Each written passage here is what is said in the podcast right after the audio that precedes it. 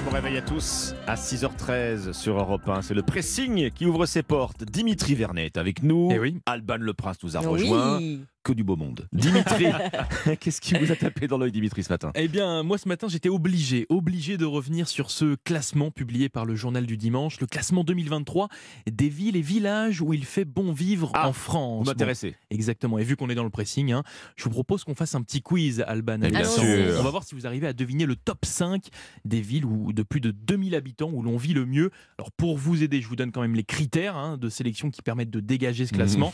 Qualité de vie, sécurité, santé, transport, commerce et services, protection de l'environnement, éducation, solidarité, sport et loisirs. Et oui, ça fait, ça fait beaucoup, mais c'est pour vous dire que tout est pris en compte. hein. Il Tout à la fois. C'est cumulatif, c'est pas. euh, voilà, c'est l'un ou l'autre. Ouais, Donc ouais. on est parti, je vous écoute. Bon, alors, est-ce que ça peut être des très grandes villes déjà? Ça, bah, ville de plus de 2000 habitants. Donc jusqu'aux plus grandes Exactement, jusqu'aux plus grandes. Bon. Ça peut passer par, euh, par Paris, ça peut Par- passer par alors, Marseille. Par- Paris n'est pas dans le top 5. Non, du tout. Je vous donne un petit indice. Les Pyrénées-Atlantiques ont la côte. Pau. Non. Euh, Anglette? Très bien, anglais. Ah. Oh là là là là. Quatrième position. Eh oui, quatrième position. Je vais vous épargner le reste, euh, comme ça vous allez directement avoir le top 5. En cinquième position, La Rochelle, Charente-Maritime, Ouais. voilà. Et donc je vous disais que les Pyrénées-Atlantiques avaient la côte. Mais oui, pourquoi? Pays Parce que Pays Basque, 4 Anglais, 3 Biarritz, 2 Bayonne. Donc 3 Oh, il est dans le top groupé, 5. là. Exactement. Ah oui, la côte basque, là, euh, carton plein. Exactement, moment de carton déménager. plein. Et en première position, roulement de tambour bien sûr. Eh bien, c'est la ville d'Angers, comme en La- 2022. La douceur angevine. Et oui, Angers, en Maine-et-Loire, qui est donc bien la ville où l'on vit le mieux en France. On embrasse les, les Angevins qui nous écoutent ce matin. On vous envie vraiment. Bon, quand on prend un petit peu de recul sur ce classement, eh bien, il y a un constat global. hein. Tout d'abord, la façade ouest du pays euh, est vraiment la grande gagnante hein, dans ce classement. Et surtout, eh bien, dans le top 500 publié par le JDD, on constate surtout en fait la chute des métropoles au profit des villes moyennes. Oui. Pour vous dire, Lyon est classé 77e, Oh Paris là là là là. 91e Ah ouais, ouais, mal. et Marseille 129e. Voilà, les villes et villages où il fait bon vivre en France. Un article à retrouver dans le journal du dimanche. Un Ça top s- 500. Ça carrément. serait intéressant d'aller repuiser ce top 500 d'avant Covid, puisque oui, bien vous, mentionnez Mm. les villes moyennes, là, il y a clairement un effet, Exactement. hein, euh, déplacement vers les villes moyennes. Bonjour en tout cas aux Angevines et aux Angevins qui nous On les écoutent. embrasse. N'oubliez pas que Et vous bravo. faites des jaloux ce matin. Votre sélection ce matin, euh, Alban Eh bien écoutez, ce matin, je suis allée faire euh, un tour sur la voie du Nord qui s'intéresse à la banquise. Alors, euh, je vous emmène pas en Antarctique ou encore euh, au Groenland. Pas la peine d'aller si loin. Direction Malo-les-Bains, près de Dunkerque. Oui. Et oui, dans cet article, on vous parle d'un temps que les moins de 20 ans ne connaîtront euh, sûrement pas. Parce que si aujourd'hui le mercure affichera 6 degrés sur les plages malouines, en 97, il ne faisait pas le même temps. hein. Imaginez une banquise se former sur les plages du nord de la France, mer figée. Gelé, plus rien ne Ah oui, bouge. On se croirait en Arctique, disait même un habitant dans le journal il y a 26 ans. La Voix du Nord euh, nous rappelle euh, dans cet article hein, que ce phénomène impensable aujourd'hui n'était pas si rare que ça au siècle dernier. En fait, elle évoque aussi euh, un autre épisode en 86, mais aussi et sûrement le plus marquant en 63. À l'époque, la une du journal avait même titré Une banquise se forme près des côtes de Calais. Et quand on voit les images, c'est vrai qu'elles sont euh, impressionnantes. Je vais les poster hein, sur euh, la page Facebook c'est- mais c'est d'Europe 1. fou. Vous, nous, Bonjour. vous nous les avez montré tout à l'heure. En effet, Et c'est vrai que c'est C'est on- dingue. On, se croirait pas dans le nord de la France. dans le nord, oui, mais beaucoup plus au nord, ça c'est certain. On est en janvier 63, le thermomètre affiche moins 20, ça donne Ah des oui. frissons. Mhm. 33 bateaux sont bloqués, pris au piège dans la glace, la mer figée à marée haute.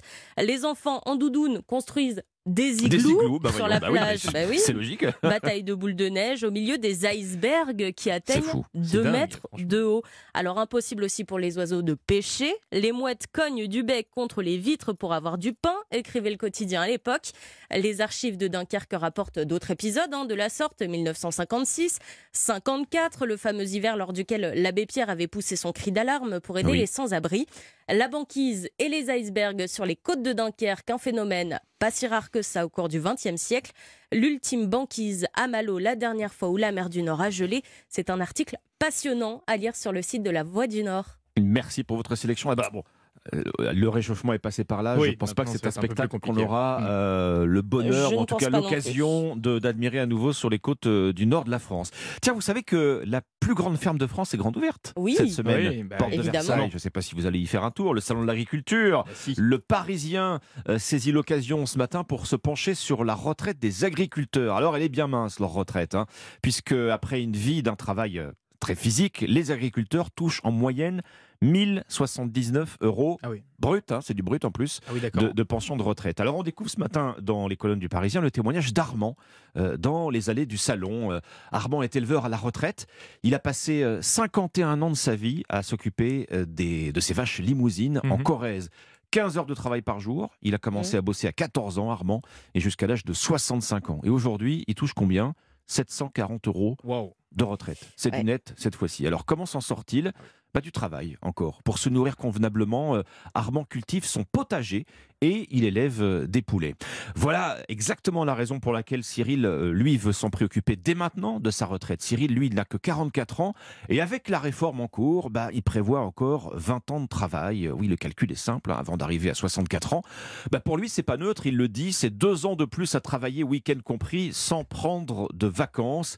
C'est la vie et d'un éleveur qui se sent incompris par le gouvernement. C'est ce que dit Cyril euh, ce matin. Alors, il est déjà parti, lui, sur une retraite par capitalisation, mais il sait qu'avec ses revenus, ça ne suffira pas. Mm. Il y a un autre éleveur, lui, qui est interrogé aussi, qui témoigne et qui essaie de se rassurer. Stéphane, il a 52 ans. Stéphane, il élève euh, des vaches laitières près de Saint-Omer, dans le Pas-de-Calais. On y était dans le Nord il y a un instant. Et comme ses enfants ne comptent pas reprendre l'exploitation, bah, il espère en tirer un petit pécule au moment de la revente qu'il partagera avec ses deux frères avec qui il est associé. Alors il y a un effort qui a été fait tout de même pour essayer de revaloriser un peu la retraite des agriculteurs. Une loi a été adoptée, elle doit élargir la base de calcul aux 25 meilleures années de leur carrière.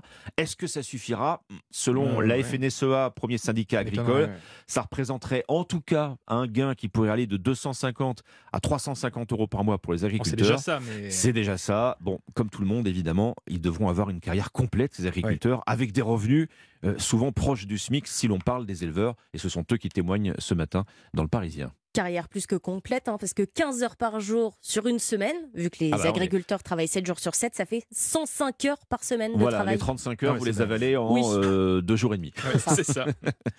Merci Alban, merci Dimitri, voilà pour votre pressing, chers auditeurs, et ce petit tour décalé des journaux comme chaque matin sur Europe.